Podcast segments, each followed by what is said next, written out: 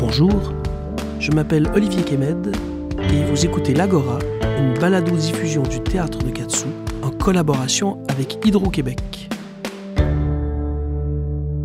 Laurent Godet, bonjour. Bonjour Olivier. Merci d'être euh, venu nous voir. C'est un grand plaisir et un grand privilège euh, de vous avoir avec nous.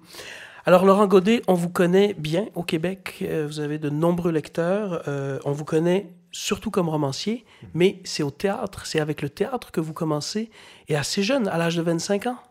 Oui, j'ai commencé par écrire des pièces en fait, et c'est vrai que c'est c'est pas forcément très su parce que le, le, succès des romans a un peu écrasé cette partie-là de de mon travail et de ma vie, mais ça a commencé pour moi au théâtre et c'est quelque chose à laquelle je suis, je suis très attaché à ça. Je, je me sens venir du théâtre. Je sais que les gens qui m'ont appris mon travail étaient des gens de théâtre et donc, euh, d'ailleurs, j'ai pas, j'ai jamais cessé d'écrire des pièces. J'ai pris un peu plus de temps qu'avant pour en, pour en écrire, mais je continue encore aujourd'hui à écrire du théâtre. Et c'est vrai que c'est, je pourrais pas faire sans ça. C'est en lettres que vous étudiez d'abord, et est-ce que c'est euh, dès le début euh, pour écrire du théâtre, ou c'est l'écriture sous toutes ses formes qui vous intéressent? Comment ça se manifeste en fait le théâtre chez vous? J'ai fait des études de lettres. j'ai eu assez vite envie d'écrire, d'essayer, et c'est vrai que je serais incapable de dire pourquoi, mais les, premiers textes que j'ai écrits, c'était des pièces, c'est sorti comme ça. C'était plus facile pour moi. J'ai toujours eu plus de facilité à faire parler un personnage que, que à le décrire. Pour la première fois, la terre me sembla un royaume à ma mesure. Un royaume que je me devais d'arpenter jusqu'au bout. Le tigre bleu de l'Euphrate m'a logé au fond du ventre une faim infinie, un appétit de bête que rien n'apaise. C'est avec Onisos le Furieux que ça commence C'est votre première pièce? C'est pas tout à fait la première à avoir été écrite, mais c'est la première à sortir. Et au jour d'aujourd'hui, je considère que Onisos le Furieux, c'est mon entrée dans l'écriture. Ce qui est bouleversant quand on lit Onisos le Furieux, c'est que déjà, évidemment, euh, chez le jeune Laurent Godet, euh, voilà, les thèmes sont en marche, le style est déjà là, le, le, rapport très étroit avec le mythe, euh, jusqu'au tigre bleu de l'Euphrate, on va en reparler dans, très peu de temps, mais on a déjà les grands éléments de votre écriture, de votre univers qui sont, qui sont en place. Oui, J'étais incapable de, m'en rendre compte au moment, mais c'est vrai que maintenant, quand je regarde un peu en arrière et que je. Il y, a beaucoup de choses dans Onisos le Furieux. C'est pour ça d'ailleurs que je dis que c'est mon entrée dans l'écriture, parce que je me rends compte, c'est pas le tout premier texte que j'ai écrit, mais c'est vrai que c'est lui qui. D'abord, il y a une espèce de, de il y a un désir comme ça, moi, que je sens très fort dans Onisos, un désir de prise de parole, un désir de, d'être là. Euh, ça fait vraiment quelque chose, une espèce de geste inaugural. Et puis aussi pour la raison que, que, vous dites, Olivier, il y a beaucoup de thèmes en fait qui sont là déjà. Je m'en rends compte maintenant ah et que je vais décliner ensuite inconsciemment. Hein, je fais pas ça, mais il y a déjà le soliloque aussi. Oui. C'est le, cas de, toutes vos pièces ou il y a des euh, vous avez quelques pièces quand même à plusieurs personnages oui, aussi? Il y, a, plusieurs pièces, euh, il y a plusieurs monologues effectivement. J'en ai fait j'en ai fait quelques-uns. J'aime bien cette forme-là. Ça ça interroge le récit et euh, ça c'est une, dialectique qui qui m'intéresse bien. Qu'est-ce qu'on fait du récit au théâtre? Comment est-ce qu'on le porte? Donc effectivement, dans un soliloque, c'est central. mais sinon, j'ai non, non, j'ai aussi des pièces plus classiques dans leur forme, au sens où il y a plusieurs personnages, voire quelques très grosses pièces en taille. Euh, c'est aussi une forme que j'ai explorée plusieurs fois. Il y a au moins trois pièces qui sont vraiment des, des, gros dispositifs, assez, euh, alors du coup assez difficiles à monter parce que très cher, parce que beaucoup de monde. Mais j'aime bien me m'autoriser ça quand même, c'est-à-dire euh, de ne pas toujours penser à la faisabilité de, la production. Je pense que les auteurs sont aussi là pour continuer à fournir du rêve au théâtre. Mm. Alors après, c'est pas facile derrière, mais euh, on est là aussi pour, euh, pour, ne, pour ne laisser ouverts tous les possibles. C'est sur ces terres que je choisis de jeter les fondations de ma ville. Alexandrie.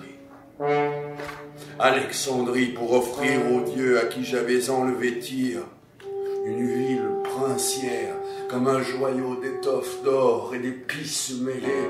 Alexandrie qui pourrait témoigner au monde que je n'étais pas qu'un chef de guerre, mais aussi l'architecte d'un continent à venir.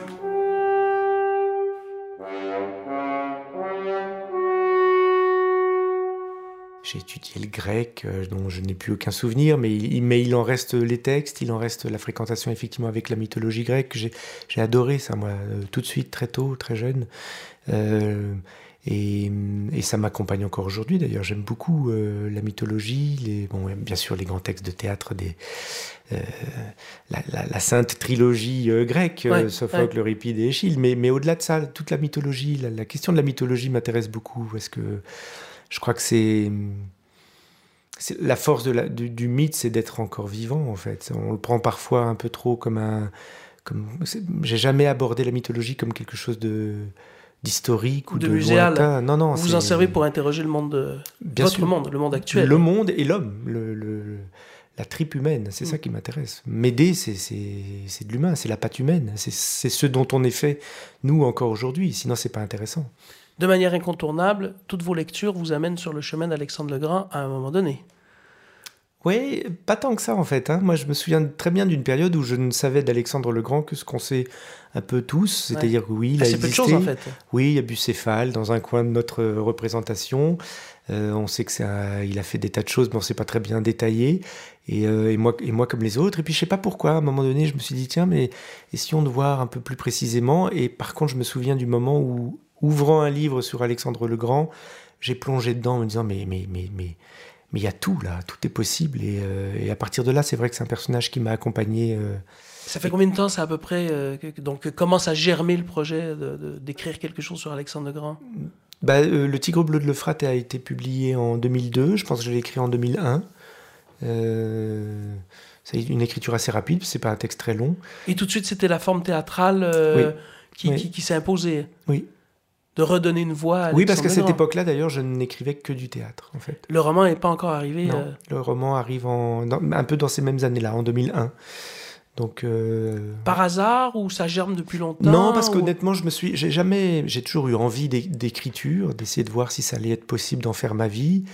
Euh, D'abord de voir si ça allait me plaire. J'ai toujours eu envie de ça, mais je me, mais je m'étais jamais dit, euh, tiens, le rêve absolu, ça serait d'être dramaturge. Euh, il se trouve que ça a commencé par le théâtre, mais mais moi, l'envie d'écriture, elle était large, elle était d'essayer tout, Ouais. des romans, des. Alors, je pense que le roman m'impressionnait beaucoup. J'ai mis un petit peu de temps à, à y venir parce que Ouais, c'est une forme peut-être plus qui était moins spontanée pour moi, mais non, non, c'est le, le désir, il était d'écrire en général. Oui. Comment on effectue ces travaux de recherche quand on a un sujet énorme comme Alexandre le Grand et, et- et on, on pourrait euh, se perdre et Oui. passer une partie de notre vie à ne lire que sur Alexandre le Grand. À quel moment on arrête? À quel moment on se dit ok ça y est? Mais la question est très pertinente et elle, elle vaut moi à peu près pour tous les sujets. C'est-à-dire que le premier roman, par exemple, c'est un roman sur 14-18, la Première Guerre mondiale. C'est exactement comme Alexandre le Grand. Euh, je veux dire, si, si avant d'écrire la première ligne, je m'étais dit, il faut d'abord que tu sois vraiment euh, très très au fait de tout, il faut passer 10 ans. Il y a, Ouais, il y a ouais. tellement d'ouvrages, il y a tellement de détails, c'est infini. Donc, moi, d'emblée, euh, je, je- je ne fais pas la promotion de, de- de ma méthode de travail, mais c'est la seule qui vaille pour moi, c'est-à-dire de plonger dans un sujet avec, avec comme seule boussole euh, la recherche de ce qui va nourrir de l'imaginaire. J'essaye jamais d'être exhaustif sur le sujet. Je ne suis pas un spécialiste d'Alexandre le Grand. Il y a encore aujourd'hui des tas de choses que je ne sais pas.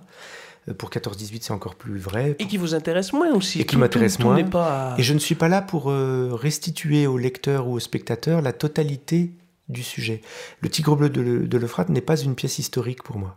Si quelqu'un veut savoir précisément qui a été Alexandre, qu'est-ce qu'il a fait, c'est pas avec le Tigre bleu qu'il va le trouver, parce que le Tigre bleu, je l'assume complètement, est, totalement passé au filtre de ma subjectivité, de mon désir, de l'envie que j'ai de- d'aborder certains thèmes et de laisser de côté d'autres.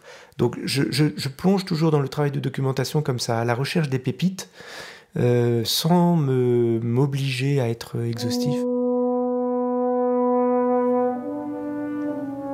Lorsqu'elle fut toute contre moi, au lieu de se blottir à mes pieds et d'implorer une grâce, elle se mit à frapper ma poitrine en articulant des mots que je ne comprenais pas. Je restais interdit devant la colère de cette femme qui avait tout à perdre en venant ainsi marteler le torse de son maître. Du bout des lèvres, d'un battement de cils, d'un signe de la main, je pouvais la tuer. Elle le savait. Et malgré cela, elle osait m'injurier. Les coups que me donna cette femme Ces petits coups que je sentais à peine mais qui faisaient résonner mon armure ébranlèrent mon âme davantage que les catapultes de tir et les milliers de morts qu'elles causèrent. Les coups de la femme phénicienne me terrassèrent. En effet.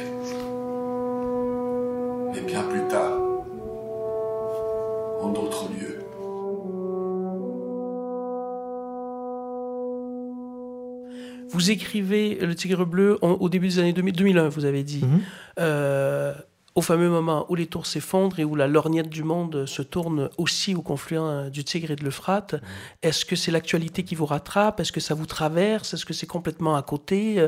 Euh, Comment vous vous situez par rapport à, ce, à cette Mésopotamie qui est devenue l'Irak et qui est devenue le, le, le le lieu qu'on connaît aujourd'hui, euh, lieu de toutes les attentions, de tous les périls, et de la rencontre de l'Orient et de l'Occident, et qui, est bien présente évidemment euh, dans, dans À l'époque du Tigre bleu de l'Euphrate, honnêtement, je pense que c'était pas euh, c'était pas un sujet conscient pour moi, cette espèce de chose. dans les années qui ont suivi et, et, aujourd'hui, effectivement, l'écho que peut avoir le Tigre bleu de l'Euphrate par sa géographie, le fait que quand on parle des pays qu'a traversé Alexandre, on parle en fait de pays si on, si on leur donne les noms d'aujourd'hui, on parle de l'Afghanistan, de l'Iran, de l'Irak, du, du, Liban, c'est de ces pays-là dont on parle. Donc effectivement, j'aime beaucoup cet écho-là, j'aime bien l'idée que le spectateur euh, peut plonger dans une géographie qui est une, une géographie qu'il a aux informations euh, en ce moment, depuis même une dizaine d'années, et que hum, oui, je, je, je, trouve ça. C'est sous-jacent parce que c'est toute l'habileté évidemment de votre texte et la force, sans jamais que vous n'y fassiez évidemment directement écho ou il n'y a aucun clin d'œil euh, visible à une actualité. C'est encore là laissé au spectateur, c'est lui qui fait son chemin. Oui, et alors par contre, pour répondre à votre question, ce qui a été conscient et ce qui a fait partie de ma fascination pour euh, Alexandre au moment du, du travail, c'est par contre ce rapport étrange qu'il a avec la notion de, de de victoire et de conquête. C'est-à-dire ça, je trouve que c'est extrêmement... Euh, euh, comment dire euh, ça, nous bouscule beaucoup. C'est-à-dire qu'Alexandre le Grand n'est pas un conquérant qui, va affronter une un, pays, enfin par exemple la Perse, en disant le but du jeu c'est de vaincre, une fois que j'aurai vaincu, j'imposerai euh, la Grèce et la, Macédoine en Perse et, ce sera terminé. Il y a quelque chose en lui qui est beaucoup plus étrange, beaucoup plus mystique. Euh, à chaque fois qu'il arrive à vaincre un ennemi, dans les temps qui suivent, il l'incorpore à son armée euh, et, il utilise cette incorporation pour continuer à avancer plus loin vers l'Est. Ça, je trouve que par rapport aux guerres modernes, qui sont souvent plus binaires, où il s'agit d'écraser l'autre, point barre, ensuite de régner sur son territoire ou de piller ses réserves, ou de... Euh, Alexandre propose un un schéma qui est très très déboussolant pour nous. C'est-à-dire que qu'est-ce que c'est que cette manière de, faire la guerre où tout d'un coup le, type qu'on a vaincu la veille, le lendemain on se bat à ses côtés euh, pour un, face à un troisième. Il y a, quelque chose d'assez de, très très loin du choc des civilisations, pour dire avec les mots d'aujourd'hui. Ça, je pense que ça fait du bien à entendre aussi. Euh, je ne dis pas qu'Alexandre le Grand était un type absolument euh, pacifié et formidable, il est, chargé de beaucoup de violence. Mais hum, vis-à-vis de l'autre, vis-à-vis de l'étranger, vis-à-vis de la civilisation différente, il a de la curiosité en fait, et c'est ça qui l'anime. Dans le palais de Babylone, j'ai commencé à connaître Darius.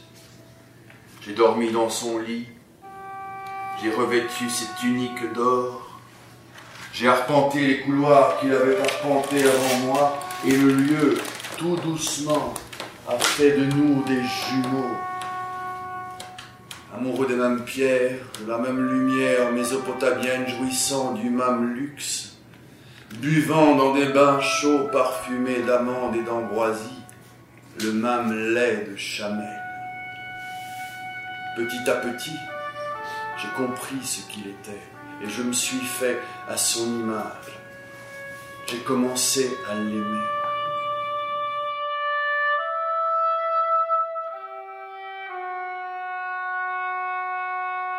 On a, on a parlé du, du, personnage d'Alexandre le Grand traversé de, de paradoxes, de contradictions, euh, trop humains et en même temps plus grand que nature. Il y a déjà un paradoxe euh, à la base qu'il a, qui est au cœur de, votre pièce, c'est-à-dire de montrer un personnage de légende qu'on pourrait croire même affublé de coturnes plus grandes que nature et en même temps euh, dépouillé de tout. Il est dans une il est seul d'abord, il y a une immense solitude. Il est, euh, il est entouré de son armée. Enfin, on l'imagine pas comme ça quand on lit votre, votre pièce. Il est, euh, il est dans un état de dénuement. Est-ce que c'est important pour vous de d'arracher le masque, de nous, de nous le montrer dans une espèce de fragilité ou alors là, on est, vraiment dans l'exemple de ce qu'on disait, c'est-à-dire que je ne sais pas si le vrai personnage d'Alexandre le Grand était comme ça, et au fond, ça ne m'intéresse pas. Moi, c'est là où j'ai envie de dire quelque chose qui, qui, fait écho avec ce que je pense, avec ce qui m'émeut dans ce personnage-là, et ce que je lui prête comme intention, c'est effectivement d'être plus mystique qu'un simple conquérant. Euh, un simple conquérant, au jour de sa mort, aurait, aurait aimé qu'on le célèbre, euh, que sa gloire soit proclamée, euh, qu'il ait un tombeau magnifique en marbre, comme, je ne sais pas si euh, les auditeurs ont vu les, le tombeau de Napoléon à Paris aux Invalides. C'est une, horreur, c'est une horreur. C'était un, monceau de marbre absolument euh, accablant. Je déteste ça. Alexandre le Grand, il y a quelque chose de plus, encore une fois, de plus mystique. Parce qu'il n'y a aucun mausolée. Hein, il n'y a aucun mausolée. On n'a jamais retrouvé son corps. moi, je prie tous les jours pour qu'on le retrouve jamais, parce que je trouve ça tellement beau qu'il se soit comme ça dissous dans le monde. Je trouve ça plus juste. Et puis, et puis oui, donc l'acceptation que au fond, après toute cette vie-là de, de, galop, puisqu'il a été au galop pendant dix ans, euh, ce à quoi il a véritablement rendez-vous, c'est d'une part la nudité, on retourne à la nudité, et puis, euh, et puis la disparition, sauf, sauf que, sauf que encore aujourd'hui, vous et moi, Olivier, on est en train de parler de lui, et donc euh, d'une certaine manière, il n'est pas complètement mort il est, il est immortel, il a réussi. Quoi, ouais, donc, euh, et c'est pas, c'est pas des mots en l'air. Je veux dire, euh, Alexandre le Grand euh, vit aujourd'hui, puisqu'on en parle. Parce que moi, j'ai passé du temps à l'écrire. Il y a, a quelqu'un qui va passer du temps à apprendre le texte. dans le cas qui nous occupe, c'était, c'était Emmanuel. Mais donc, tout ça, ce sont des, des, activités qui sont liées à, à, le souvenir très précis d'une vie qui a existé quand même. Même si c'est un mythe, même si c'est un personnage de l'Antiquité, moi, j'aime bien me souvenir qu'un homme, un jour, a porté ce nom-là et a fait ce dont on parle. Vous lui faites dire je veux être euh, le premier homme à, entrer vivant euh, dans la mort, non euh, Oui, alors dans tout le Tigre bleu de l'Euphrate, il y, a un jeu de défi avec la mort. J'en fais un personnage, moi, qui est parfois arrogant, même vis-à-vis de la mort.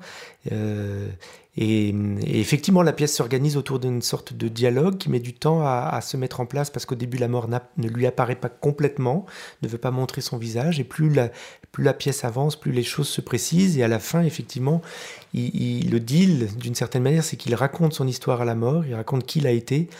Euh, mais c'est parce qu'il veut lui demander quelque chose à la fin. Il veut lui demander euh, qu'elle l'emporte tout entier et qu'il n'y ait plus de traces de lui.